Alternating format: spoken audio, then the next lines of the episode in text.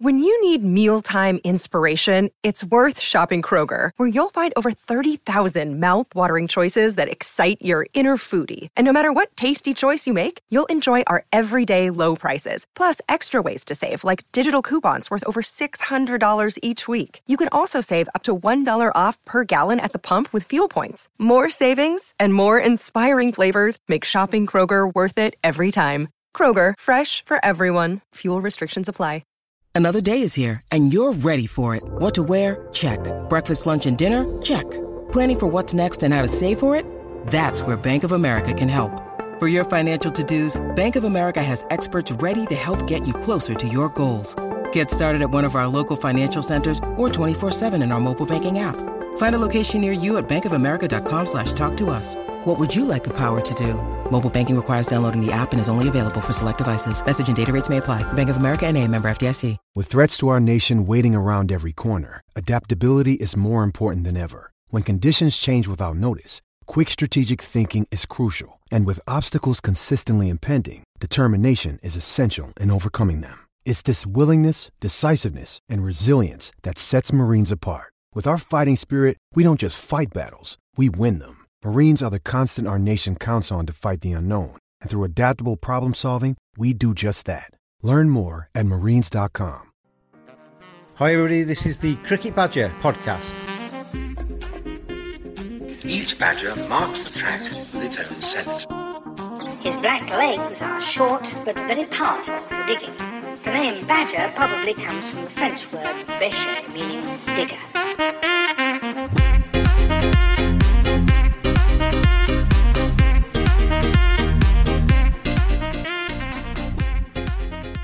everybody, welcome along. It's another edition of the Cricket Badger podcast, and it's great to have you with me. I'm James, taking you through as ever. And before we get into the very special guest today, thank you very much indeed to tvsportsblog.com for their continued support of the Cricket Badger podcast. Give them a follow, please, on Twitter at TV Sports Blog. Thanks as well for all of your listens and your nice comments on the podcast over the last few weeks. That's much appreciated. And this is another one that I'm sure you will enjoy. Duncan Hamilton, author extraordinaire, joins me on this edition of the podcast. And we talk about his book, One Long and Beautiful Summer, a short elegy for red ball cricket. It's a continuation 10 years on from his book, A Last English Summer. And spoiler alert, Duncan shares very much the same opinions as me in terms of the 100 and the importance of county cricket and red ball cricket. So if you are a county cricket lover, this podcast is for you, and this book by Duncan Hamilton is very, very much for you as well. Just a couple of little reviews that this book has got from The Spectator. Hamilton's book is a marvel. I'm not sure he could write a dull sentence if he tried.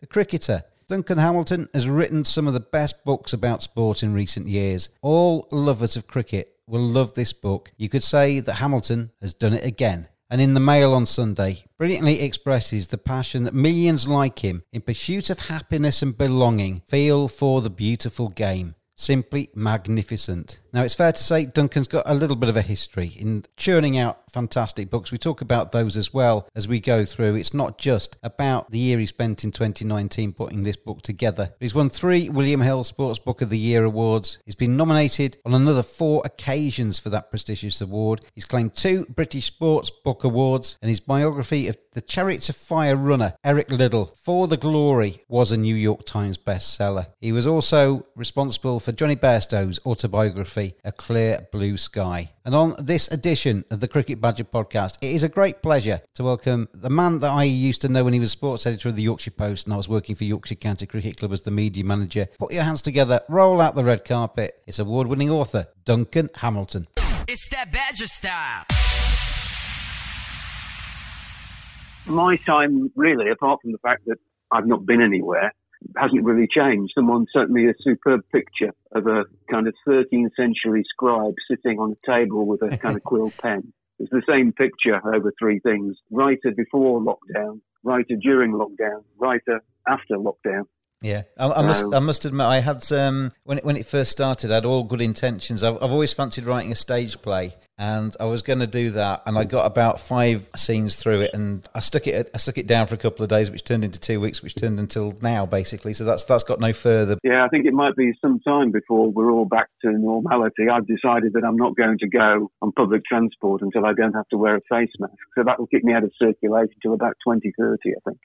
yeah, to be honest, I, am I'm, I'm effectively still in lockdown um, because I, I, I do some commentary work for um, a couple of um, companies in Leeds, and they've set us up so we can do that from home. I'm basically sitting on my sofa commentating on football and cricket, which is okay. Um, doing a bit of writing, which is just like you, sitting on the sofa and with a laptop on my knee and, and doing that. So it's kind of strange. But I've actually part, part of me has actually quite enjoyed lockdown in a way. It's um, doing st- doing stuff with far less deadlines and far less less pressure on life. Well, there's far less pressure on life because you don't feel compelled to actually go anywhere. Yeah. uh, there was a great piece that David Aaronovitch did in the Times where he said, you know, that you kind of book some tickets for a concert six months in advance and you think, great, I can't wait to go. Then when it comes to a week before the concert, you actually half hope it's going to be cancelled just so you don't have to go. Yeah. Yeah, we've all had those thoughts, haven't we? I think it's. Um... we have, yeah. I mean, I'm not certainly not missing my usual treks down to London and, and having to have meetings and things like that. It's, it's been an absolute blessing. I mean, I've obviously missed going into Leeds and doing one or two things that yeah. I would normally do, like go to the Italian restaurant and that kind of thing. But I really haven't been out of the village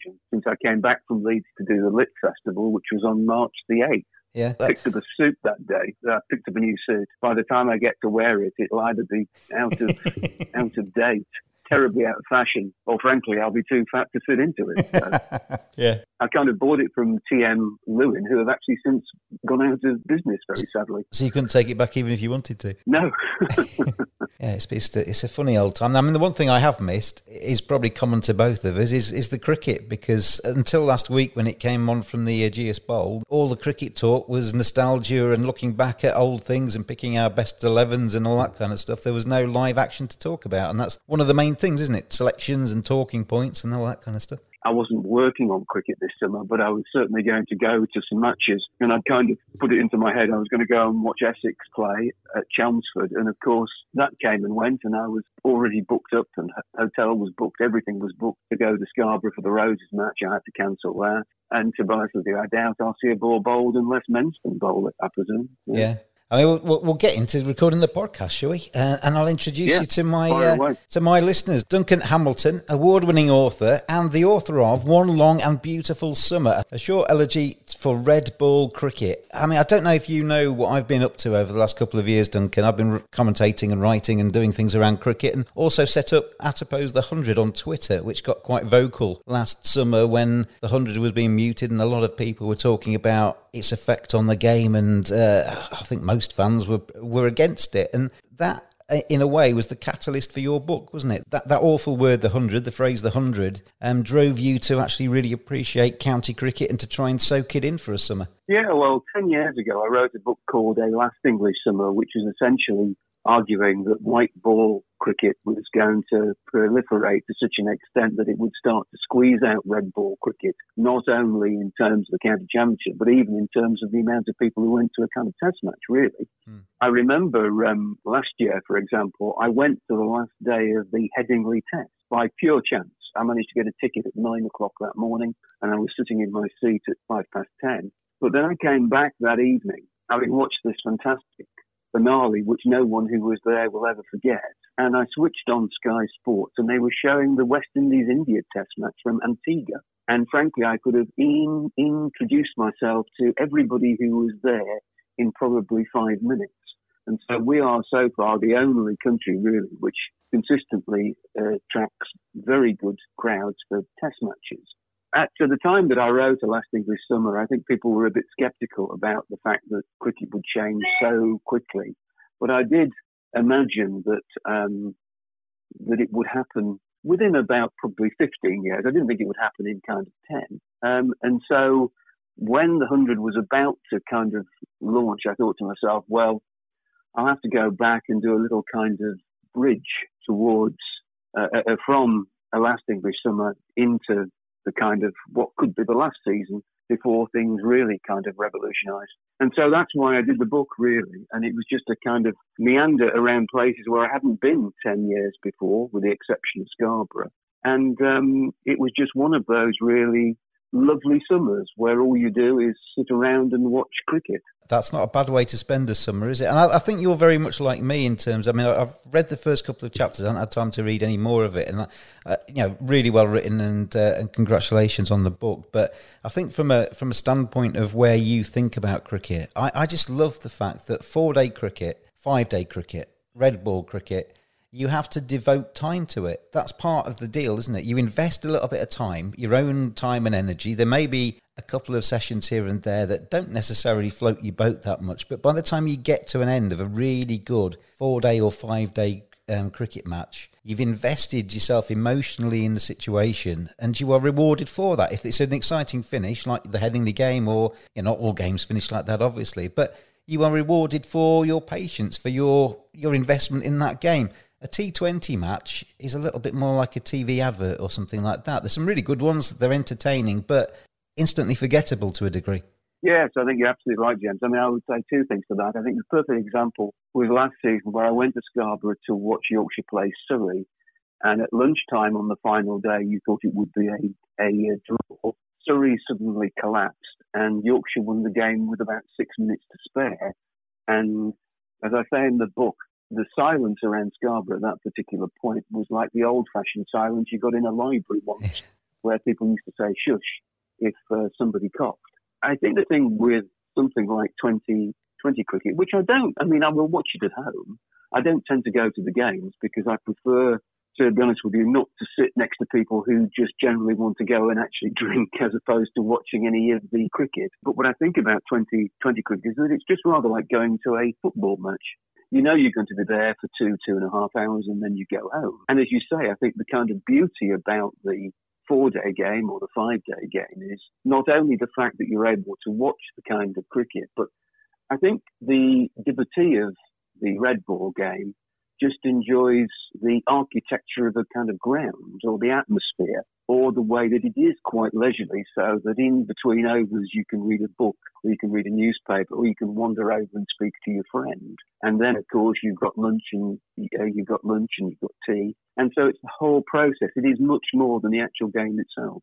You've done a really nice little piece for a magazine I'm involved in, County Cricket Matters. Annie, Annie Chave is uh, the driving force of this these days. It's the where Oppose the 100 has kind of evolved to because we wanted to not be negative really. We wanted to try and celebrate county cricket and uh, that's where county cricket matters uh, came from. And you've done a really nice little couple of uh, pages in that uh, tackling the the melancholia is the title of your piece. And you refer to one of the things you, you bring up in the book as well which was you had some advice from John Arlott about when, when you were feeling a bit uh, down in the in the middle of winter um, how you would kind of revive yourself Yes, I mean I've uh, uh, I mean I've always collected cricket books ever since I became fascinated by the game, and I've lost count of how many books I've got now, thousands upon thousands. And I always like during the absolute dead of winter, and I suppose that to me is kind of January when the when um, Christmas is over, and it does feel an extraordinary long time until the season starts. And I'll go and take down a kind of book that I particularly like, perhaps something by John Arlott, perhaps something by Neville Cardus or Robertson Glasgow or Ray Robertson or or just basically anybody like that and just read a few paragraphs or a page and I'll just turn the pages at random. And I was quite lucky because I came across Edmund Edmund Blunden's Cricket Country, which is a book I'd half forgotten really and I hadn't read for so long. And the thing that I remembered about it above all was that Blunden wrote it during the war, during the Second World War. Mm and he was a cricket fanatic. I mean, he became, I mean, he was a famous poet, but he was an absolute cricket fanatic. And he was writing in uh, between 1942 and 44, essentially uh, about his fears that he wouldn't see cricket again. And I said in the original copy of the book that I was rather concerned that having written it and sort of evoked Blunden in it, that he was writing during a war, and I was just writing because this kind of competition had come out of nowhere and kind of might spoil the county championship. Then, of course, the um, virus hit, and so it seemed a little kind of less flippant than it sort of did. And I did wonder whether or not I should carry on and publish the book because at that particular time, certainly at the begin, certainly by the end of March and the beginning of April, everybody was more concerned about their safety and and uh, the safety of their loved ones than they were obviously with whether or not Essex were playing Somerset. But I think the more the kind of more that's got on and the way that cricket's come sort of back in the, the past week that I'm really pleased that I did go ahead with it.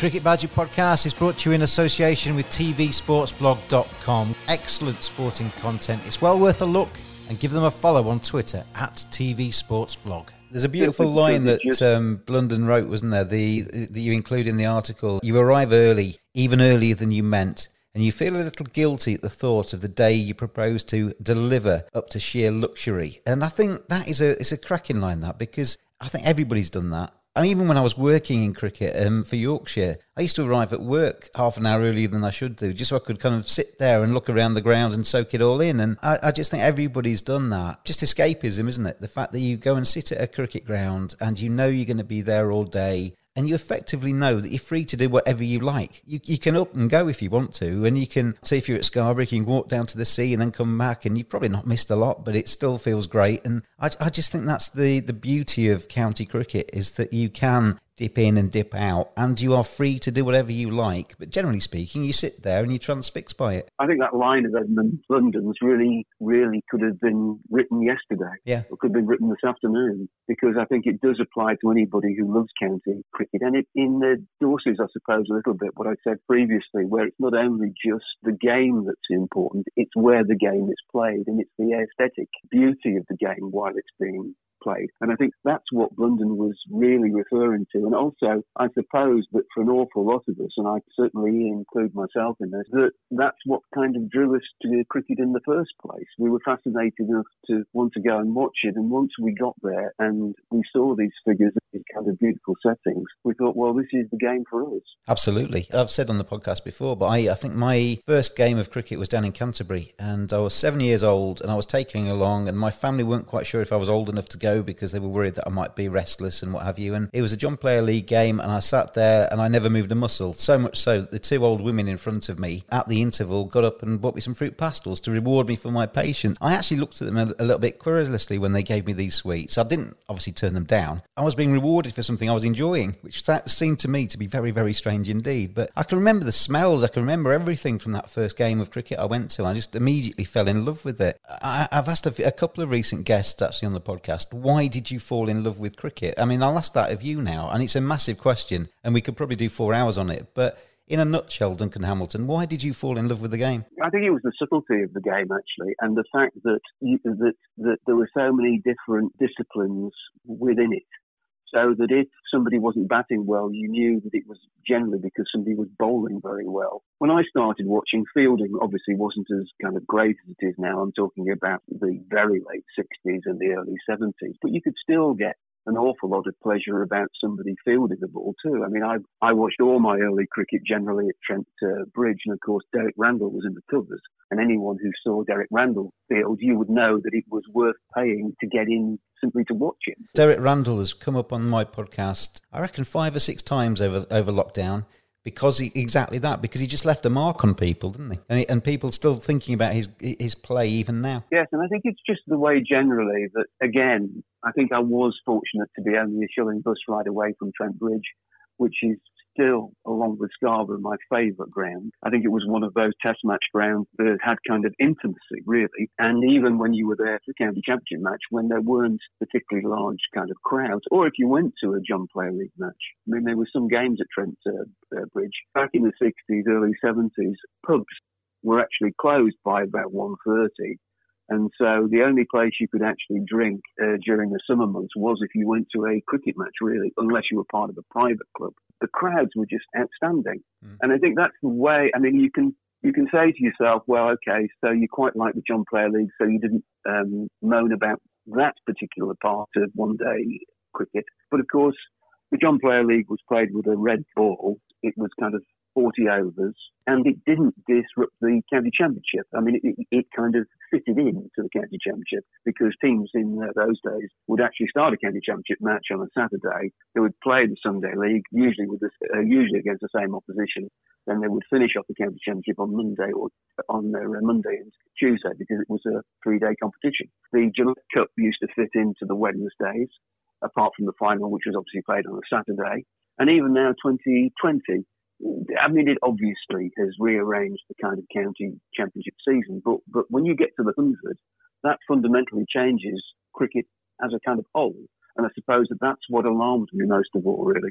There's a line in in the magazine piece that you wrote, and you talk about the hundred and, and how it's been brought in, and then you say, and of course, once the novelty wears off, referring to the hundred, it will still be too long for the impatient they'll demand something even shorter. And that, that's the worry, really, because we live in a bite sized kind of culture these days. Rather than read a newspaper piece, you can read the headline and, and look at the photograph. Rather than read a book, read a, a 30 second interview with somebody. You know, to try and make people's lives easier, everybody has this kind of bite sized culture, fast food society. And cricket's heading that way, and that's a, that's a massive worry to me because, as we've said, you know the longer form actually is a it's a real rich seam of cricket. It's it's a little bit. I've compared it in the past, Duncan, to feature film as opposed to a TV advert. You know, the the very best experiences of going to the cinema or watching something on the television are your Shawshank Redemptions or The Godfather or a, long form movie, which is an, an absolute classic, which you'll probably go back and watch again you'll see some adverts on the television, and some of them are quite good, and some of them are completely throwaway, and some of them you don't even understand. But you, you, take my point that the shorter something is these days, the better it is to a lot of people, and that's not really the case, is it? And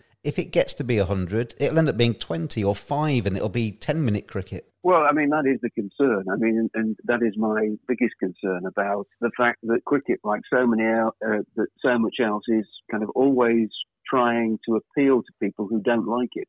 Yeah. And that's what the 100 is for. It, it, it's for people who don't like cricket at the moment. And it's the way, and I'll, I'll, I'll use the BBC as a perfect example here, because they are always trying to go as newspapers once did for a youth audience at a point where a youth audience doesn't particularly watch the BBC. Will probably never watch the BBC because if they were doing anything that rather in the same way that I was doing it in my late teens and kind of twenties, I was actually out. I wasn't at home sitting sitting watching TV. And I think that the difficulty that cricket will have is that even if it appeals to the youth audience when the 100 is finally launched, it, it uh, then has to carry on appealing to that same kind of audience.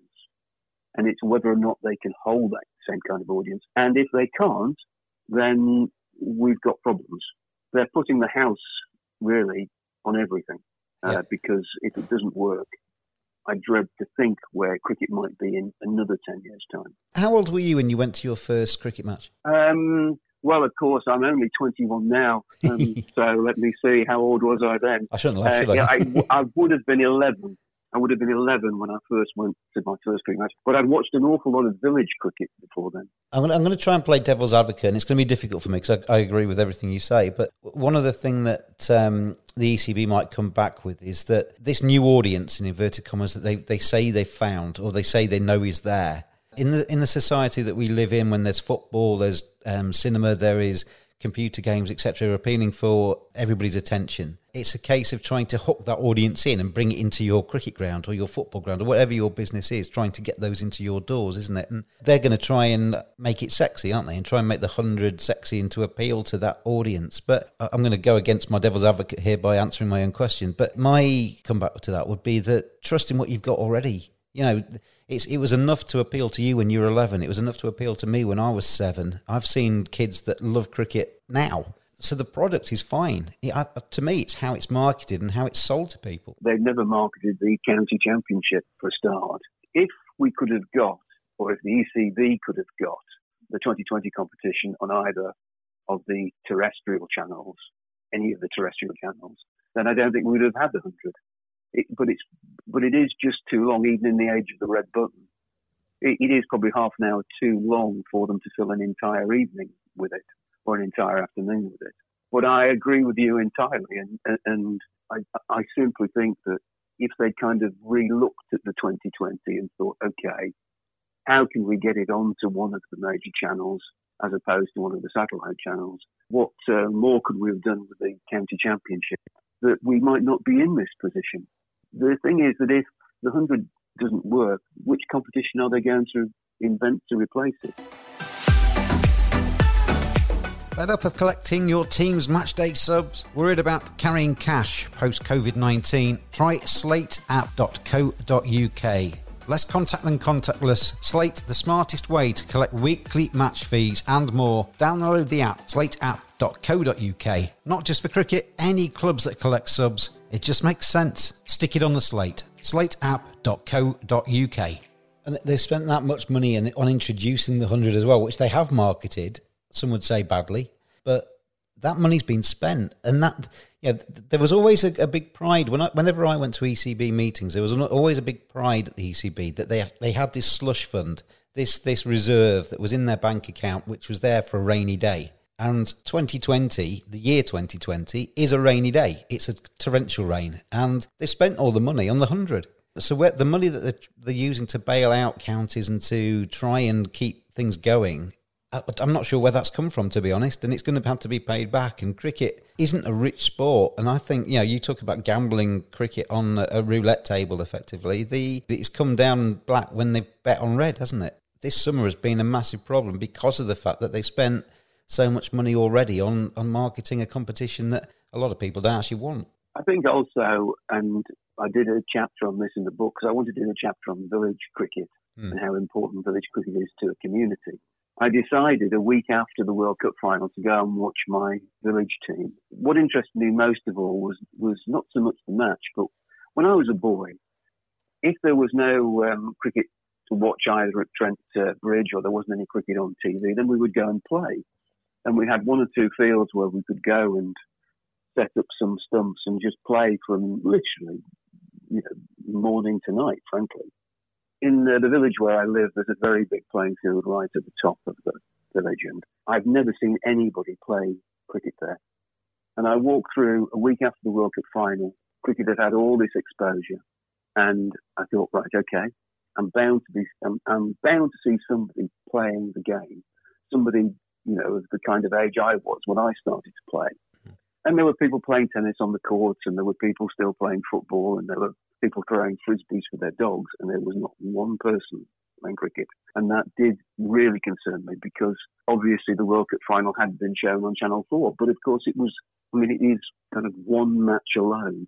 And most of all, we've got to try and get cricket back onto terrestrial TV as you say, I think the, it was the one match nature of that. It was, it was a really good initiative, I think, and and you know I'd, I'd applaud anybody for getting that World Cup final onto free to air television. But just as a one off, you, you, need to invest in the game in, in, the same way that we've talked about investing in a four day and five day game and and committing the hours to enjoy the, the finale. You need to know a little bit more about cricket than just that one match, don't you? You do, because the thing is that if you're just pushed into a World Cup final, which actually also also clashed with the Wimbledon men's final. If you're fascinated by it, then you want to go and see more cricket, either on TV or actually in person. A week later, there was only one 2020 game being held the following Saturday in the whole of England. So essentially, the closest serious match was in uh, was actually in India, uh, North people. it was quite bizarre that the only thing you could watch on TV was the Indian Premier League. Yeah. And yeah. of course, you needed a satellite dish for that. Yeah, as you do for a lot of cricket these days. I mean, if, if you have got the money and you can afford Sky and all the rest of it, you can pretty much watch a game a day, can't you? But I remember when I was a kid, I think I was being told by my mum it was a nice day, go outside. And I'd, I'd turn the telly on because I was being stubborn, found a cricket match, and about three hours later, I was still watching it because I just thought I was fascinated by watching it on the TV. And then the next thing you know, you, are asking for a cricket bat for Christmas, and you're going down to the playing field, like you said, and you're playing with your friends, and all of a sudden you've you've developed a lifelong attachment to it. And th- those little roots in these days aren't there, are they? No, and of course, cricket isn't played um, the way it was in my day in uh, schools either, uh, because um, they can't afford the upkeep of the pitches. Yeah. And um, there are more restrictions now on teachers when um, when they're taking children out of school. So you need to sign so many forms and pass so many little tests and all those kinds of kinds of uh, things. Which is why, I mean, I'm really kind of grateful for an awful lot of village clubs or or, or kind of town sort of clubs in which um, they kind of really have put an awful lot of work into their youth and kind of boys and girls sections because um, without them, I don't really know where tomorrow's cricketers would be coming from. I mean, that makes me sound a bit gloomy, really, but I am, I, I just am concerned that um, that we're doing things about face, that we that we're kind of creating a new competition when we've already got existing competitions which aren't getting enough exposure. It's almost like the third world dictator that builds a statue of himself in the market square but doesn't feed the, the population. It's you know you, you need to build the building blocks of a game, don't you? And that comes from grassroots all the way up and, and through to the very top to Joe Root, who's the England captain. And at the moment, we are seem to me we, we're bringing in this new fancy competition that nobody quite knows where it fits and, and whether it's going to work or not. Spending all of the money on that and not looking after the rest of the game. Yeah, and it, it, it will be fascinating next season. Um, I mean, I don't really know still because you know, I mean, it's I mean, the situation changes every day. Mm. Um, you know, how much county cricket really will be really will be played because you don't know whether or not, as um, as in a couple of towns, lockdowns have to be reinforced, etc. And so I'll be fascinated next year when hopefully we'll be able to start from the beginning, as it were, so that there will be games in that uh, there will be games in April. Whether or not people automatically go back to county cricket or, or automatically turn to kind of cricket.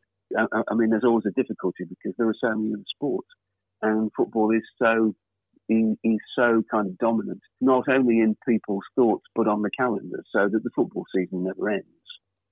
And of course, next year you could also have uh, you could also have the European Championships, which are, which are kind of due to be played. You could have the Olympic Games, and, and, and you could have other things. And so it's going to be a absolutely um, congested summer. I said at the start of this interview that through lockdown I was dying for cricket to come back, but I'm a convert already, and you're a convert already, and the, probably a lot of the people listening to this podcast are converts already. It's the people out there who have other interests, isn't it? Who come out of lockdown, come out of COVID 19, hopefully in the not too distant future, and by that stage, they've they found something else to do. I mean, I, I am worried about cricket, and that's why a I set to propose the hundred, and b it's changed into county cricket matters because we, you know, the eighteen counties, that county structure that I grew up watching and and fell in love with. I, I desperately want to see that maintained and preserved and looked after. Yes, and I, I mean, I, I, I mean, I say in the book, I think that um, the thing is that to exercise a decision about which of the 18 counties should continue to survive really would be the judgment of Solomon because, um, you know,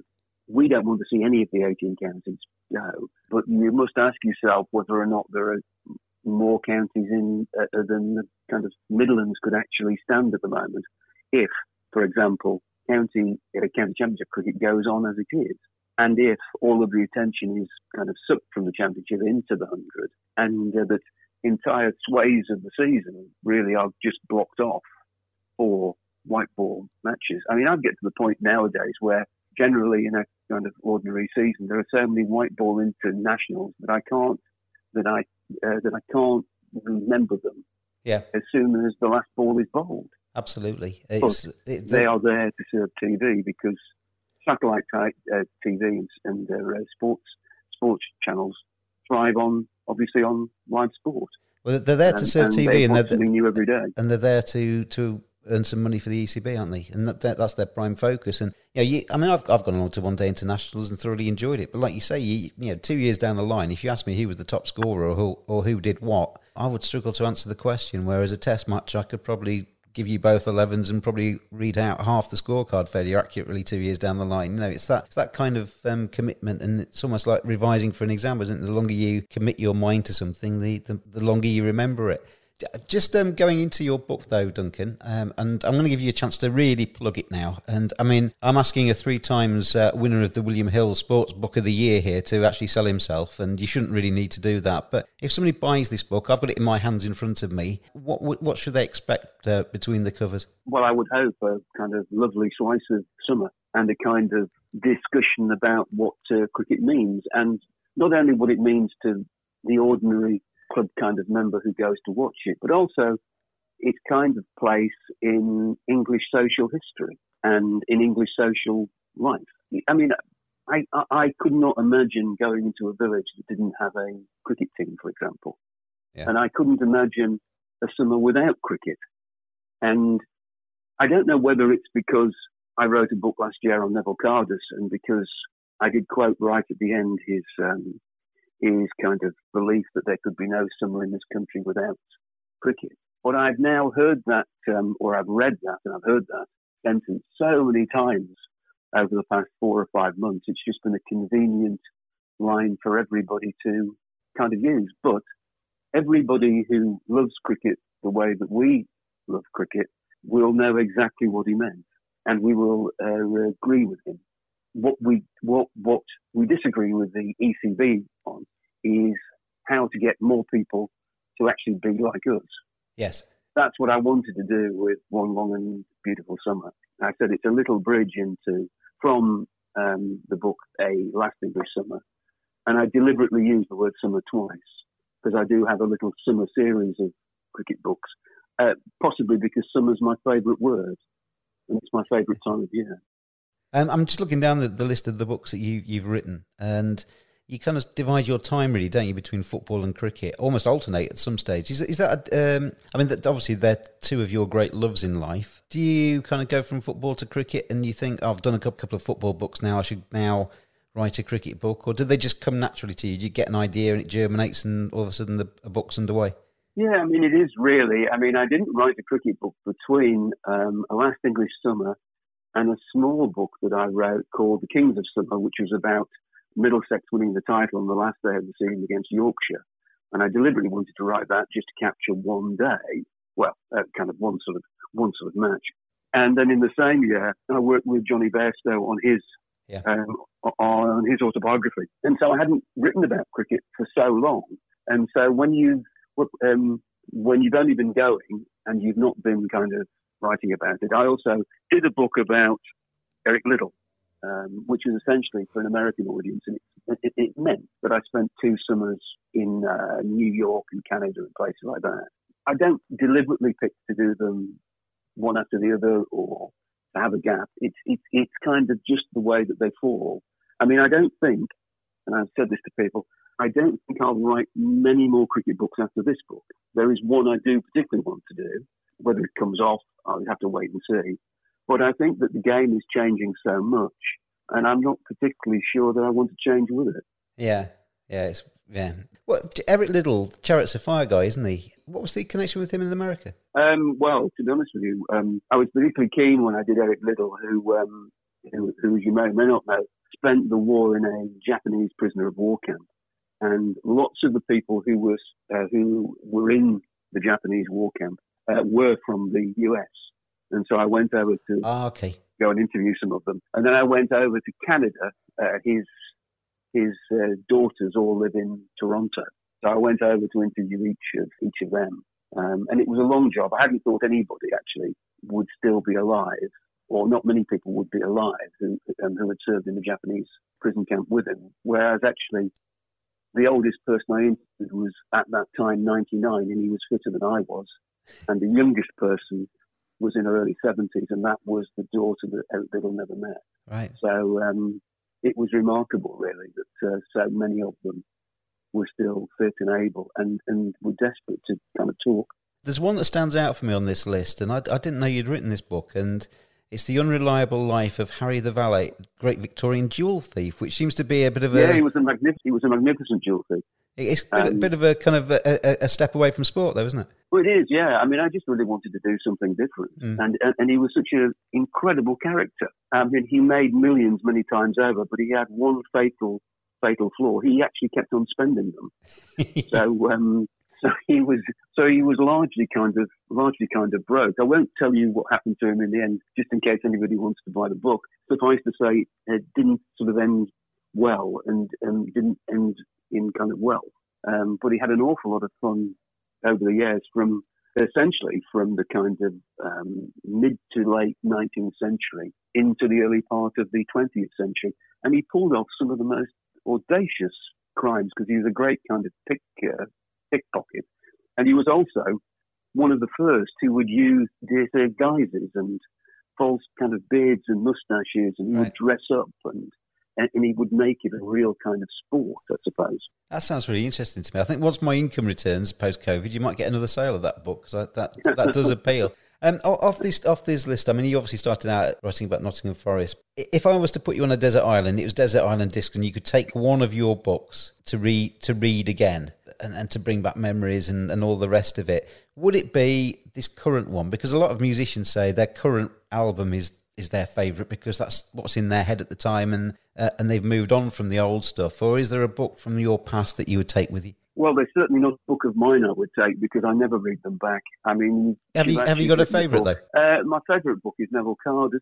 No, I mean you, from from your from your back catalogue. Have you got a favourite of yours? I think the best book I've ever written is actually called The Footballer Who Could Fly, and that's about the relationship I had with my father and his love of football. But I think the books that will probably stand the greatest length of time are A Last English Summer and One Long and Beautiful Summer. And I'll tell you why that is. It's because in both of them, what you're capturing is one summer. It's rather like taking a whole set of photographs.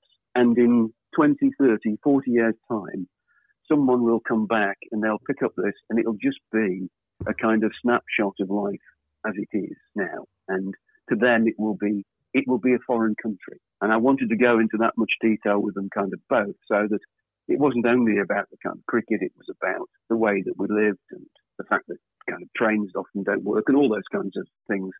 So it was me, I suppose, leaving or you know, wanting wanting to leave behind some his, historical record of what it was like to be watching cricket in 2009 and in 2019. And if I could take you back to the 2019 summer, what would be your your, your favourite day of that summer? Um, I think actually one of my favourite days of that summer was the first the first chapter when I went to um, Welbeck Colliery, and I'll tell you why. And it was the only day that was actually played. It was a Sunday, and it was surprisingly warm. And it wasn't so much the match, which wasn't terribly exciting really, but it was the fact that the man who kind of built the ground had um, donated it to the club. And he bought this land, which had just been farmland, and he turned it into a cricket ground.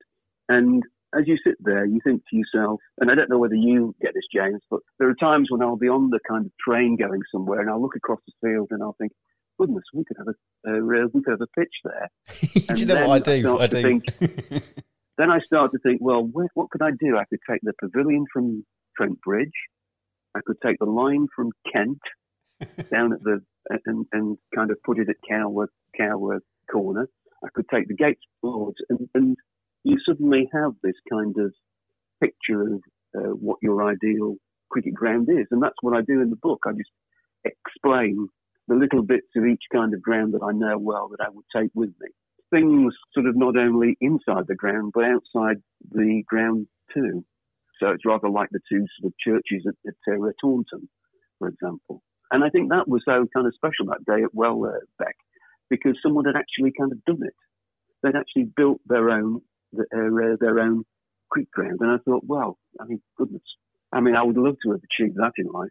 That's fantastic. There's two things I do when I look out of a train. I, I, I look for places to put cricket grounds just exactly like you've said. And I also try and fit golf courses on certain hillsides and things like that as I as I drive past. But that, yeah, we, we have more in common than you think. It, it just before, well, we're just as sad as each other, really. just before I let you go, I mean, you say you don't read back um, your own books and, and what have you, but would you be able to read me a passage of um, from One Long and Beautiful Summer that just maybe gives a little bit of a flavour for the listeners? I would love to, but I don't have it to hand. Ah, this point you wouldn't believe it, but I've given away virtually all the copies I've got. I've just literally put one in an envelope for someone who actually helped me out with the book, and I've got to post. And I thought, oh, I'm still waiting for publishers to send me a few more. Otherwise, I would love to do it. Well, I won't read it out because I w- I won't do it justice. So, uh, listeners, you'll have to actually buy it. And then you can maybe try and meet Duncan Hamilton and get him to read that passage to you, the, your favourite passage. But it's out now, One Long and Beautiful Summer. As I say, I've read the first couple of chapters. I will read the rest of it, and I actually will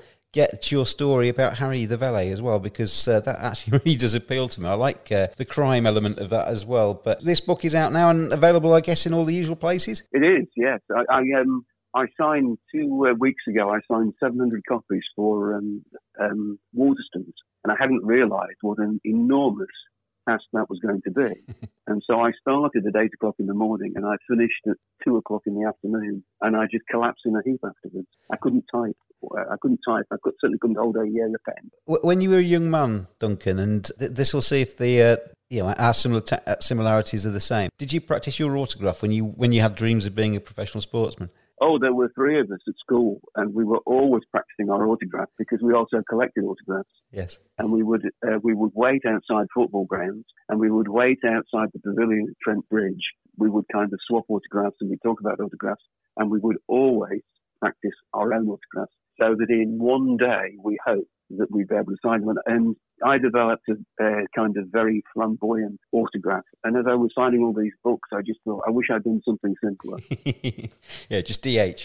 It'd have been much yeah, better. just a simple kind of DH would have done. Duncan, it's been fantastic to catch up with you, and uh, I wish you all the Pleasure, success in the world. I'm sure you'll. Uh, you don't need my good wishes for this. One long and beautiful summer, available in all good bookshops, uh, online, and all the rest of it, and well worth the purchase. I think. Duncan, thank you for joining me. It's a pleasure, James. It's that Badger style.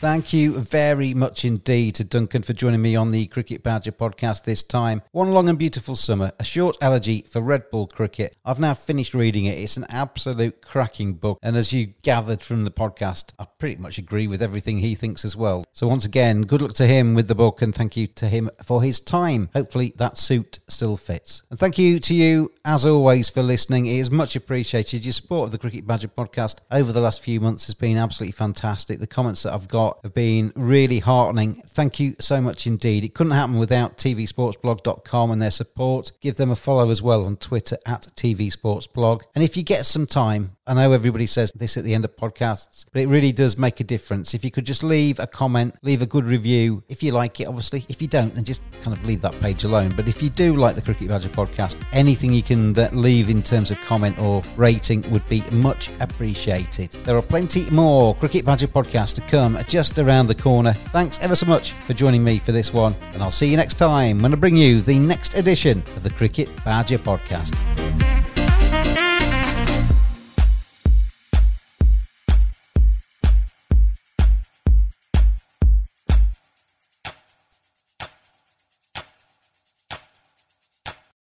Sports Social Podcast Network.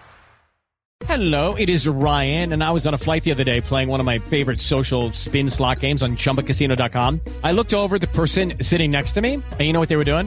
They were also playing Chumba Casino. Coincidence? I think not. Everybody's loving having fun with it. Chumba Casino is home to hundreds of casino style games that you can play for free anytime, anywhere, even at 30,000 feet. So sign up now at chumbacasino.com to claim your free welcome bonus. That's chumbacasino.com and live the Chumba life. No purchase necessary. Group. Void prohibited by law. See terms and conditions. 18 plus.